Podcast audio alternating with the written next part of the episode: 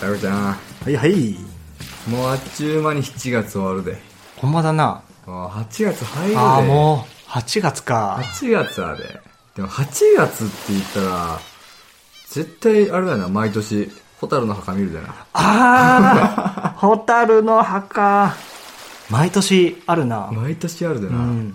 いつからだろう。小学生の頃からずーっとずっとずっと毎年あるようんな。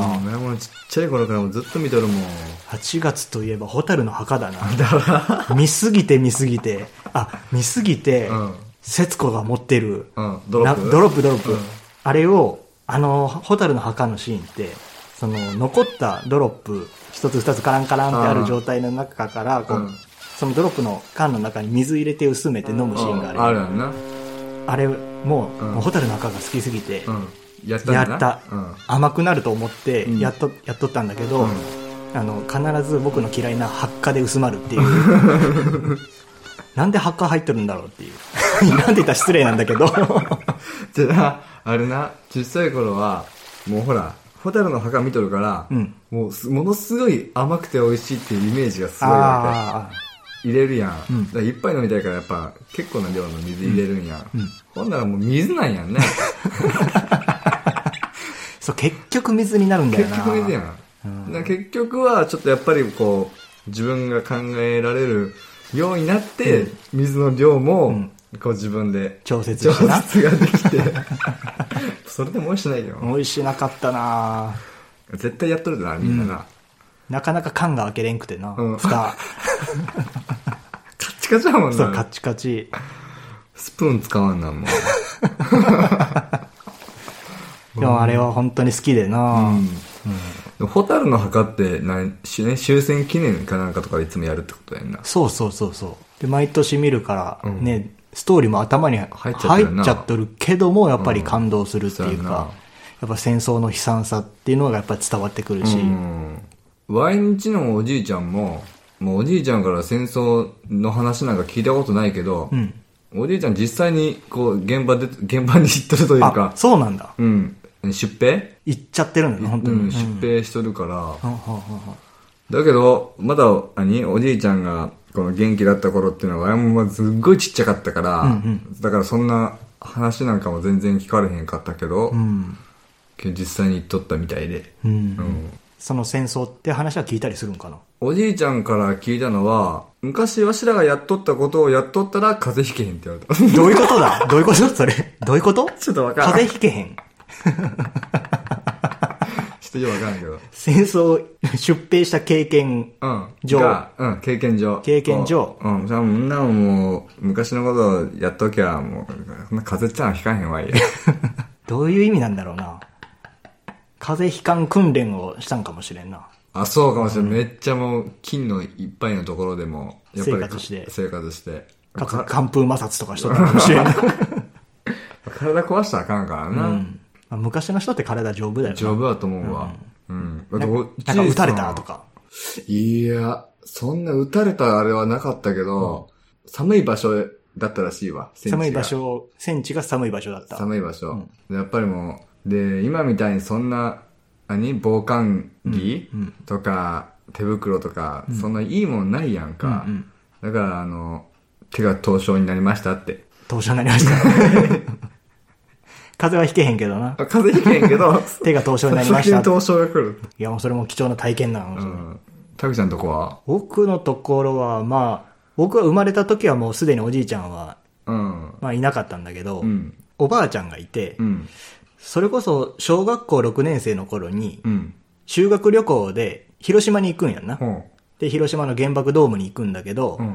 行くまでに、うん。あの、まあ、宿題として、おじいちゃんおばあちゃんに戦争の話を聞いてきてくださいっていう課題が出されたほんうよ。ほうほう。まあ今時珍しいと思うんだけど。ないよなうん多分今時ないと思うんだけど、うん。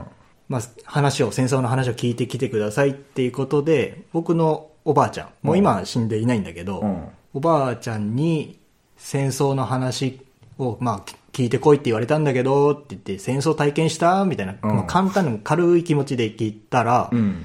戦争を体験したと。うん。うん。あのー戦闘機が、うん。ままあ、空飛んどるところも見たしお、おで、空襲警報が出た時には、急いで防空壕逃げてうん、走って逃げてー。う、ん。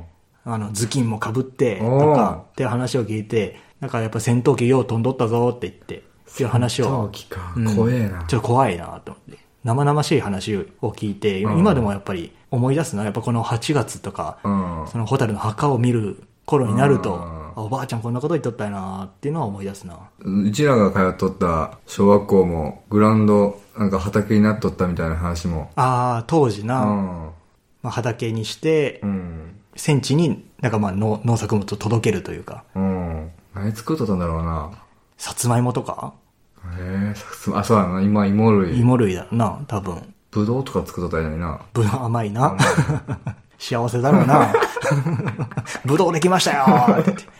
送ってくださいって言って。もう到着する頃にはもうバラバラだけ どな、もうで結構さ、まあ、ホタルの墓、もうやっぱ何回も何十回も見てるわけやん。うん。だけど、他のワイ戦争映画っていうのも、うんまあ、結構変な言い方好きで、結構見るんだけどな。うん。例えば何を見るポピュラーなところで言ったら、あの、男たちのヤマトとかもあったやん。ああ、あるな、男たちのあったヤマト。えっと、俳優あの人やん。反町隆史あのるだったし。反町隆史とあとあの獅童さんあ、。指導さん、中村指導さんのるだったし。あー中村獅童さん。あれも一回見たな。うんうんうんうん感動するな。てか、あんな戦艦で戦っとったんだなっていうイメーうん。ジ。しかも結構今やっぱ、当時が誰が見とったんか知らんけど、ん結構リアルにこう再現されとるらしいで。うんうんうん。僕の家にもうん戦艦ヤマトが、うんの模型があったんよ。あるのあの、大きいの大がきいのが模型が実物大じゃないで。 何百分の1とか何千分の1とかだけど、あって、それ見てて、もうこんなんで戦えるんかなっていう印象があったんよ。どういうことどういうことたえ、足りんやんみたいなことことそうそう、足りん、鉄砲足りんそやんっのて鉄こと砲足らんちゃうかなっていうイメージ。 うんうん。その映画のヤマト見たときに、うんその弾を詰める人、うん。あの、標準を合わせる人、うんなんか手でぐるぐるあ回してるやあー、ん。撃つときにな。うんうんえ、こんな人力っていう、 人力で鉄砲を撃つって、え、勝てるんって、この、鉄砲の筒1個に対して、何人いるんだいって思う。そうそうそうそうじゃあ、その鉄砲の弾を運ぶ人みたいな。うん。四角の箱のやつな。そうそうそう。あの、あの映画を見たときは、 びっくりしたな。前もあの時に初めてこういうやり方なんだなって思った。んうん他にも、まあそれは、それも海軍だな。うん。あとは、あと海軍で言うと、人間魚雷回転とか。ああ、回転。うん。あれすごいちっちゃい出口のない海とか。うんうんうんうん回転結構有名うなん有名だろ、で人そ間魚雷人間魚雷。うんあと、空で言うと、永遠のゼロとか。ああ永遠のゼロ百田直樹百田直樹。百田直樹ってどっかで聞いたことある。百田直樹作家さん昔は放送作家まあ今も放送作家さんなんだけど「うん。探偵ナイトスクープ」っうん。てあるやんうん。有名な番組テレビなうんそれの放送作家人になるけどなタクちゃーんえ。タクちゃーんっていう人が出てる人だ。今、西田さんの真似したの。 もう一回 もうねって。わかるわかるわかる。あまりにも似てなかった。もう一回言ってみようか。タクちゃーんつって。タクちゃーん。元気それって西田さんか西田敏行さんかそ ちょっと微妙だったな。う。わからんかった。わからんかった。えー、探偵ナイトスクープうんの放送作家さん。放送作家。もう30年ぐらいしとったんかな、放送作家。百田直樹さんって、うん。昔人気番組だった、うん。ラブアタックっていう番組が あって、おう何それ。ラブアタックだね、ラブアタック。まあ男の人がう、ん。もう日本でも、こう、トップを争うんう美女をうん。口説き落とすっていううん番組があったらしくてうん、で、僕もそれちょっと見たんだけどう、ん。あの、そこに百田直樹さんがテレビ出演してて、うんまあ一般人として出てあたあー、んだそういうけことど、な。うん。告白するたびに、はい、ダメでした、はいはダいはいメでしたっていう、まあそれが面白い番組だったんだけどうんうんうん、で、いいリアクションする人がおるなっていうことで、百田直樹さんがテレビ業界に引っ張られた。ああ、えい、リアクションするやつが、百田直樹さんだったっそうてこそうそうとそう。30年間、テレビ業界、まあ放送作家として、うん。まあテレビ業界にもいて、うん。急に辞めなったんやな。うん。テレビ業界を。うんまあかといって、探偵ナイトスクープはやってるんだけどもっ、とないもんな。うん。もう今もずっとされてるんだけど、で、放送作家もテレビの業界から引退して、突然小説書こうって思ったらしくて、うんで、初めて書いたのが永遠のゼロっていうのあで、そういうこと映画、うんで、それが数年して映画化されて、うんもう大ヒットした。一作目にして大ヒットした。だから聞いたことないんいや、タグちゃんが急に百田直樹って言い出す式何を、 何の話が始まるんかなとか、これ、永遠のゼロを書いた人の話。そうそうそうあ、なるほどな。百田直樹さんか。小説家か。ちょっと調べてみるちょっと調べる。百田直樹さん。うん。海賊と呼ばれた男とか。あ最近は夏の騎士っていう本を出されたけど、あ、このボックス、ボクシングのやつもこう、百田直樹さんや。ボックス、それボクシングボクシングのやつ、ボックス。これも百田直樹さん。えへえ。あ、そういえー、これめばっ、ちゃ好き。そういえば百田直樹さん、高校の頃かな、ボクシングしてたって言っ、あそうなんか言ってた。それ、その関係の映画かもしれんな。これもあ、それ知ってるんだ。うん、これ知ってる。これも見た。どんな映画 これマジ面白い映画です。めちゃくちゃ感想がない。感想薄い。これ青春のなんかもう、ああの青春系高校のうんうん。ボクシング部の話で、すごいちっちゃい頃がお幼馴染でん、一、人はいじめられる、うんトルコな、いじめ、弱い子なんだけど、んでそれをいつもあの、あの、カブちゃんっていうのが、うんあの、助けてあげるんやんか。うんうんで、カブちゃんちょっとあの、やんじゃないんや。、ほうほうんで、そのままこう、チャラチャラした感じで、高校行って、で、ボクシング入って、でも強いんやん、やっぱ。で、そこでボクシングやって、そしたら、その、ちょっと忘れた、その、あの、幼馴染の子の名前は。忘れたけど、忘れた。えー幼馴染の子も、なんか、何のきっかけだと転校してきたんかなのきっかけで、こう、高校が一緒やったんか。中学校別で高校一緒やったんか。で、ボクシング部一緒にまた、なったんや。最終的にはカブちゃんと戦って、っていう話。あんまり伝われ へいんや、か面ったね。白い。面白い。い やみんなわからん。まあそうだねん映画はみんなわからん。んうん。確かに。うん。ボックスボックス。ボックスうん。カタカナで。カタカナでボックス。ちょっとまた見てみよう待っかてな。見て。永遠のゼロはもう、前もこれ何回も見たで。見た。永遠のゼロ。映画で見る前にう、ん小説、まあ、読んだんではなくて、うんオーディオブックっていうのがあって、あ、聞くやつそう、うん。その小説を聞いて読むというか、なるほどな。聞いて聞き読みな。聞き読みうん。して、読み聞き読み聞きかな。 読み聞き、聞き読みして、うんその小説ってやっぱ映画と違うから、うん。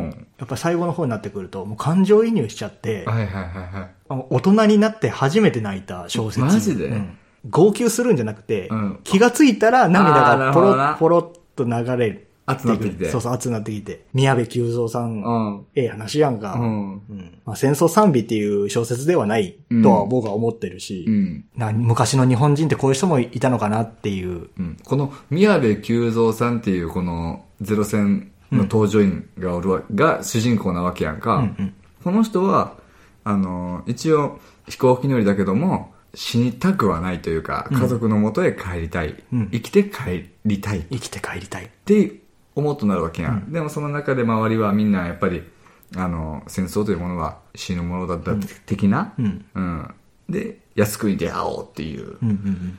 感じの人がおるわけやん、周りの。今、この自分な、Y、んタグちゃんが、戦争、でもこの時代にタイムスリップしましたと。ってした時に、タグちゃんどんな感情になるかなもう周りはもうみんなも、まあ、突っ込むんだと。うん、敵艦に突っ込飛んんでだ。っていう感じでいくらいみんなは言うやん。まあ、周りがそうい行くとして、うん。うん。どうなんだろうな周りは、タグ明日は俺たちの番だぞってで、杯交わして言って、そういう顔して。特攻するとなった時に、うん。自分だったら、今の気持ちだったらう、ん。まず志願するまず。志願はしないだろうな したくないな志願は。せうんん。で、もし、周りの空気的にう、ん。志願っていう風になったとしたら、うん。もう明日から特攻しますと、行ってきますって言って、うん杯交わして、うん翌日、うんまあ、杯交わして、うん特攻行きます。はい。飛行機乗りました飛と行機乗りました。で、みん、みんなと一緒に、ううわーーんと行きます行くやん。よっしゃ、突っ込んだると、突っ込ん、突っ込んだるぞ、と思いながら、うん離島に不時着するわ。 あ、ごめん、エンジントラブルごめん、先、先行 っといてみたいな。後から行くわ。後から行くわーって言って、離島にそっと不時着する。衰弱する。でもその後な、あの、帰らなあかんのよ、またその基地に。帰らなあかん。場合は、ちゃんと周りに合わせて、まあその日が来ました。で、もうめっちゃもう、やったるぞっていう顔では出しと く。まず。顔はやる今気日ははもまう、もう行ってりますと。うんで、またみんな、青、青で、っつってあ、。安国で青ざ安くに会おうでって言って。で、飛行機乗って、もう飛び立った瞬間から、とりあえず自分家の方に向かって 走る。あ、あいつ違うところ飛んでいったぞって。もう飛んだらこっちの方 に家に帰ったらバレるで。バレるバな。レるで。バレるな。帝国海軍やぞ。さあな、家はバレるな。家バレるで。だからやっぱり離島に不時着した方がいいんだって。それの繰り返し、うん。エンジンちょっと壊して、で、もう一回飛び立って、んエンジントラブルですってう言って、ん。整備し直してく整れ。備し直してくれって言って。それ何回も繰り返す。そしたら言われるで、臆病者だって。臆病な。 臆病者ではありませんありません。この飛行機が臆病者なんですって。俺は突っ込みたいんで すって俺は行きたいんですみんなと行きたいんですでもこの飛行機がって言って。だいぶ演技頑張らない。 そうそうそう。でもなでもこの時代のこういう考えの人って珍しいんかな、やっぱ。みんなそう思っとるよな、絶対うに。ん。違うそれこそ、その、A のゼロを見てから、うん。まあ自分で見れる範囲のその YouTube で、うんそのゼロ戦に乗った人たちのインタビュうんーってたくさん載ってるやん。ああ、もうお兄ちゃんになってからのかそうそうそうそう、で、やっぱりその人たちの今 YouTube 動画見る限りでは、まあいろんな意見はあるんだけど、んやっぱり靖国で会おうって決めたら、うん。うん。やっぱり日本のために、うん国家のために、んやっぱり死んでいくんだっていう、その時はもう死ぬっていう覚悟をしてる人が多い。んで、死にたくて行くんじゃないっていうインタビューは結構あって、で、もちろんその中にも死にたくないです。宮部さんみたいうんに死にたくないです。本人はまあ死ぬ気ではおるとは思うんだけど、んでも死にたくないと。うん。で、10回ぐらい生還した人がおるんやんな。え10回特攻命令されて、あ、飛び立って飛び立って、うんで、生きて、まあ無事で帰ってこれた人、うん。うん。そういった人もおる。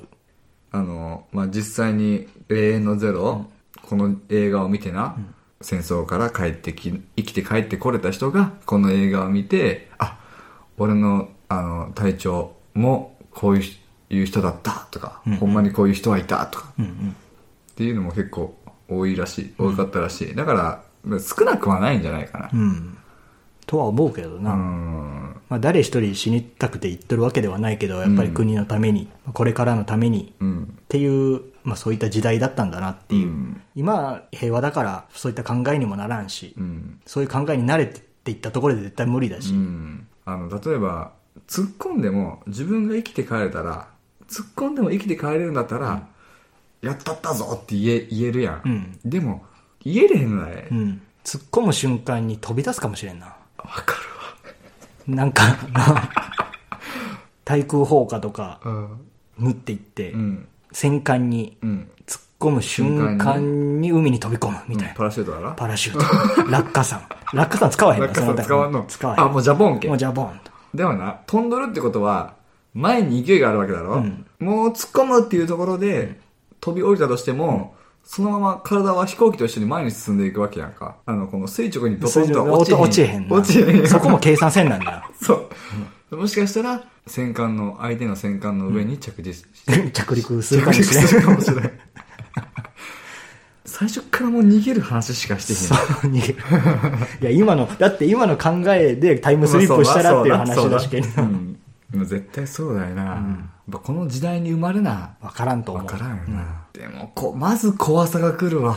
あ宮部久蔵さん。ーうん。でも宮部久蔵さんって本当におる人あの、ちゃんと見たら、一応架空の人物ではあるらしい。えーフィクションなんだって。うんただ、戦争をこう体験して、体験して自分も特攻兵とかで、で、帰ってきて、この映画を見た人が、えっと、え、これ、誰々さんのことじゃないんかとかっていう声がバーってあるらしい。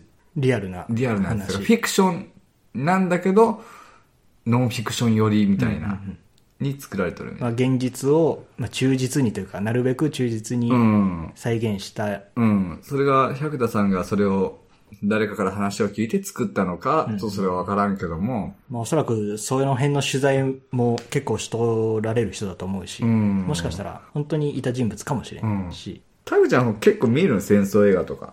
戦争映画「永遠のゼロ」と「男たちのヤマト」と、うん。それ以外にももっと昭和の頃の映画そのそれこそ YouTube だけど、ほその YouTube をたどっていったら、う。うん。なんか昭和の戦争ものの映像とか、なんかどんどん関連で上がってくるから、それを見たりするなの。るほどな。わ今、今、パッと、すげえ、あ、これ伝えたいと思ったことがあって、まあ、特攻兵のん流れで、は一時期、ものすごいあの、これも YouTube なんだけど、特攻する人らが書いた遺書集みたいな、うんうんうんうん。それそれがは見たことあるぞ。うん。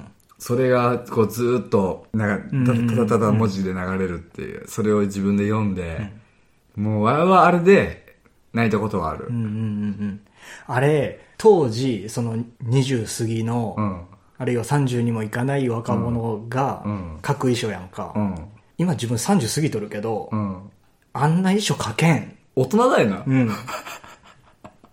なんであんな言葉書けるんだろうっていう表現だし、みんな、しかも多分な、その、ほんまに特攻しとる人らの多いのは、二十歳そこそこやで。だかうん。ら成もう人26とか27とかだったらだいぶもう年いってますよっていうぐらいの。だと思うわ。確かに、まだ成人、だから今でいう成人式迎えたぐらいとかの人らが多いと思うで。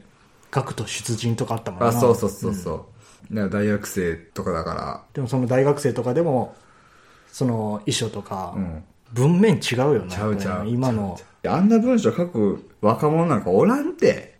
例えば例えば、何歳か、あ、18歳。母上様お元気ですか長い間本当にありがとうございました。我6歳の時より育ててくだされし母。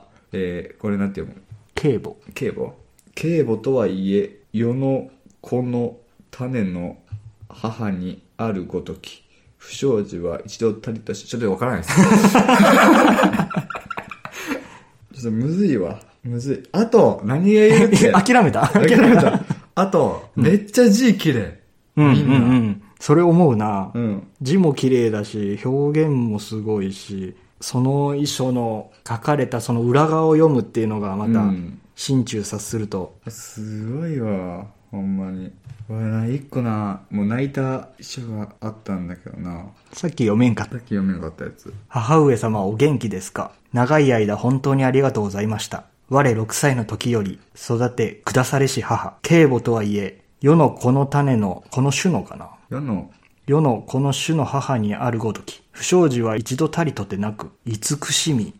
美しいなほんまに読めれへ ん感じごめがん。って。うん、慈しみあっとるわああっとんかうん。慈しみ育ててくだされし母。ありがたい母。尊い母。俺は幸福であった。あっとるやん。慈しみ。合っとるけど、これむ難しすぎへん給字。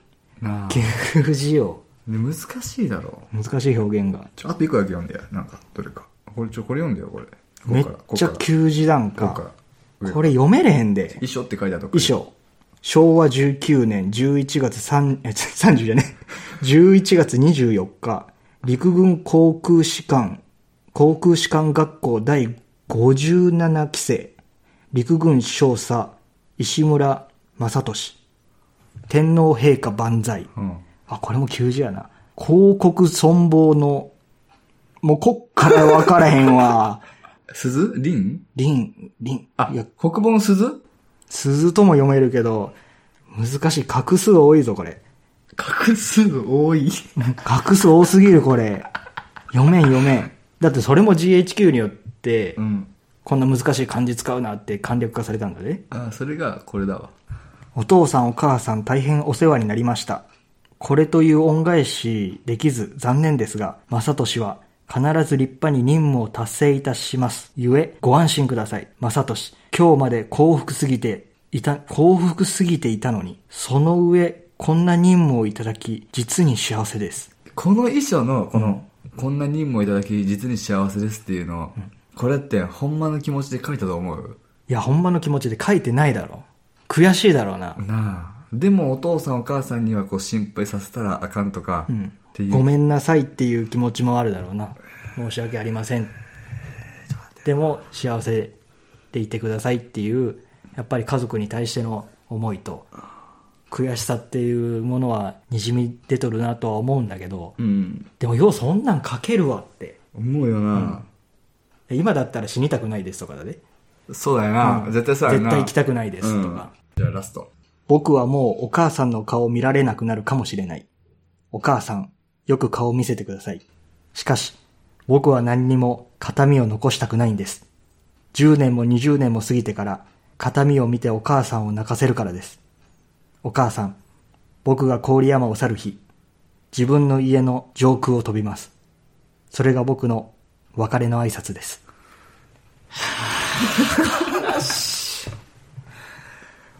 うわ悲しいー、悲なしい。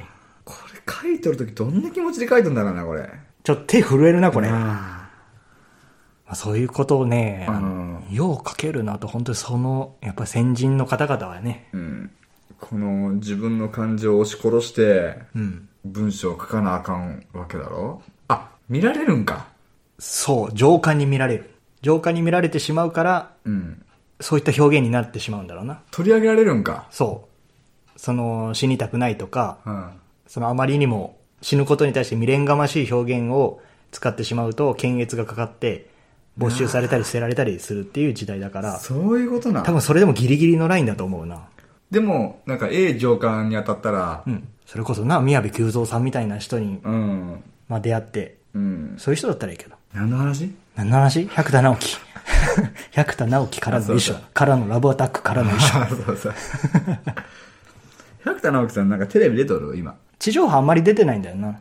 僕はよく見てるのが、あの、インターネットテレビなんだけど、その、虎ノ門ニュースってやつはよく見てる。ああ、聞いたことある虎ノ門ニュース毎週火曜日百田直樹さん出てるからね。あそうだ 出させてもらっとるんだそう出させてもらった DHC の化粧品の会社のインターネットテレビかな。これ何何でも話すんこの虎モノ虎モノンは 虎ノ門、虎モノン。虎モノンは何でも話すんなんでも、主にまあニュースだからう、 んまあ、国際情勢とか、うんまあ、日本のこととか、まあ、戦争のことも話すし、うんまあ、古代のことも話すし、うん武田恒康さんとかも出てるし、武田恒康うん明治天皇の夜叉号っていう。ああ眼鏡かけた人そう、メガネかけとる。僕らの町にも来たんだよね。え霞に。マジ、うん。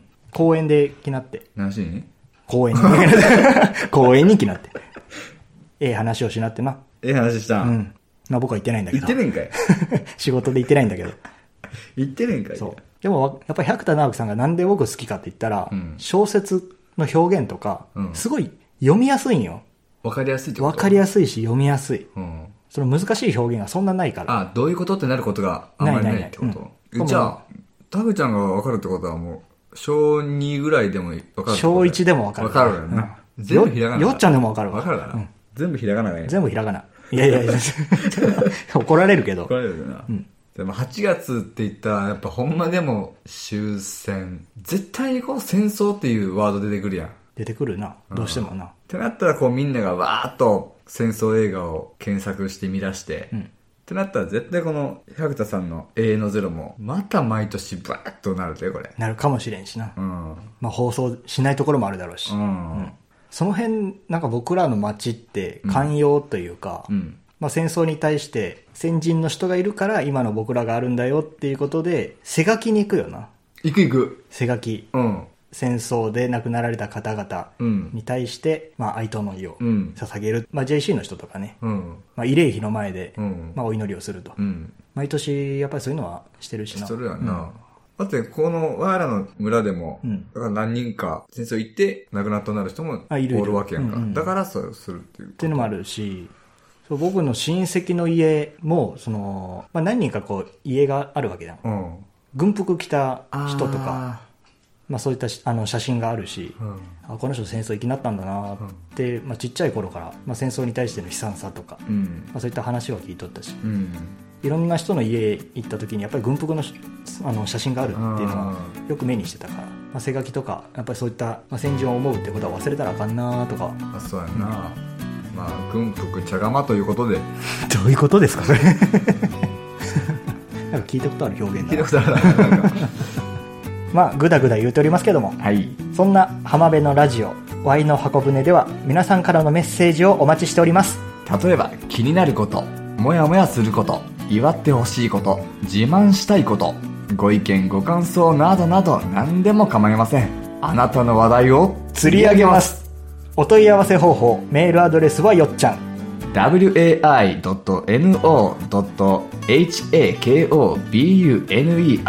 wai.no.hakobune.gmail.com y ドットのドット箱舟アットマーク gmail.com まで TwitterFacebook もしておりますコメントやメッセージもお気軽に送ってやってください詳しくはポッドキャストのエピソードメモにてお待ちしておりますではまた来週ありがとうございましたさよならさようならさよなら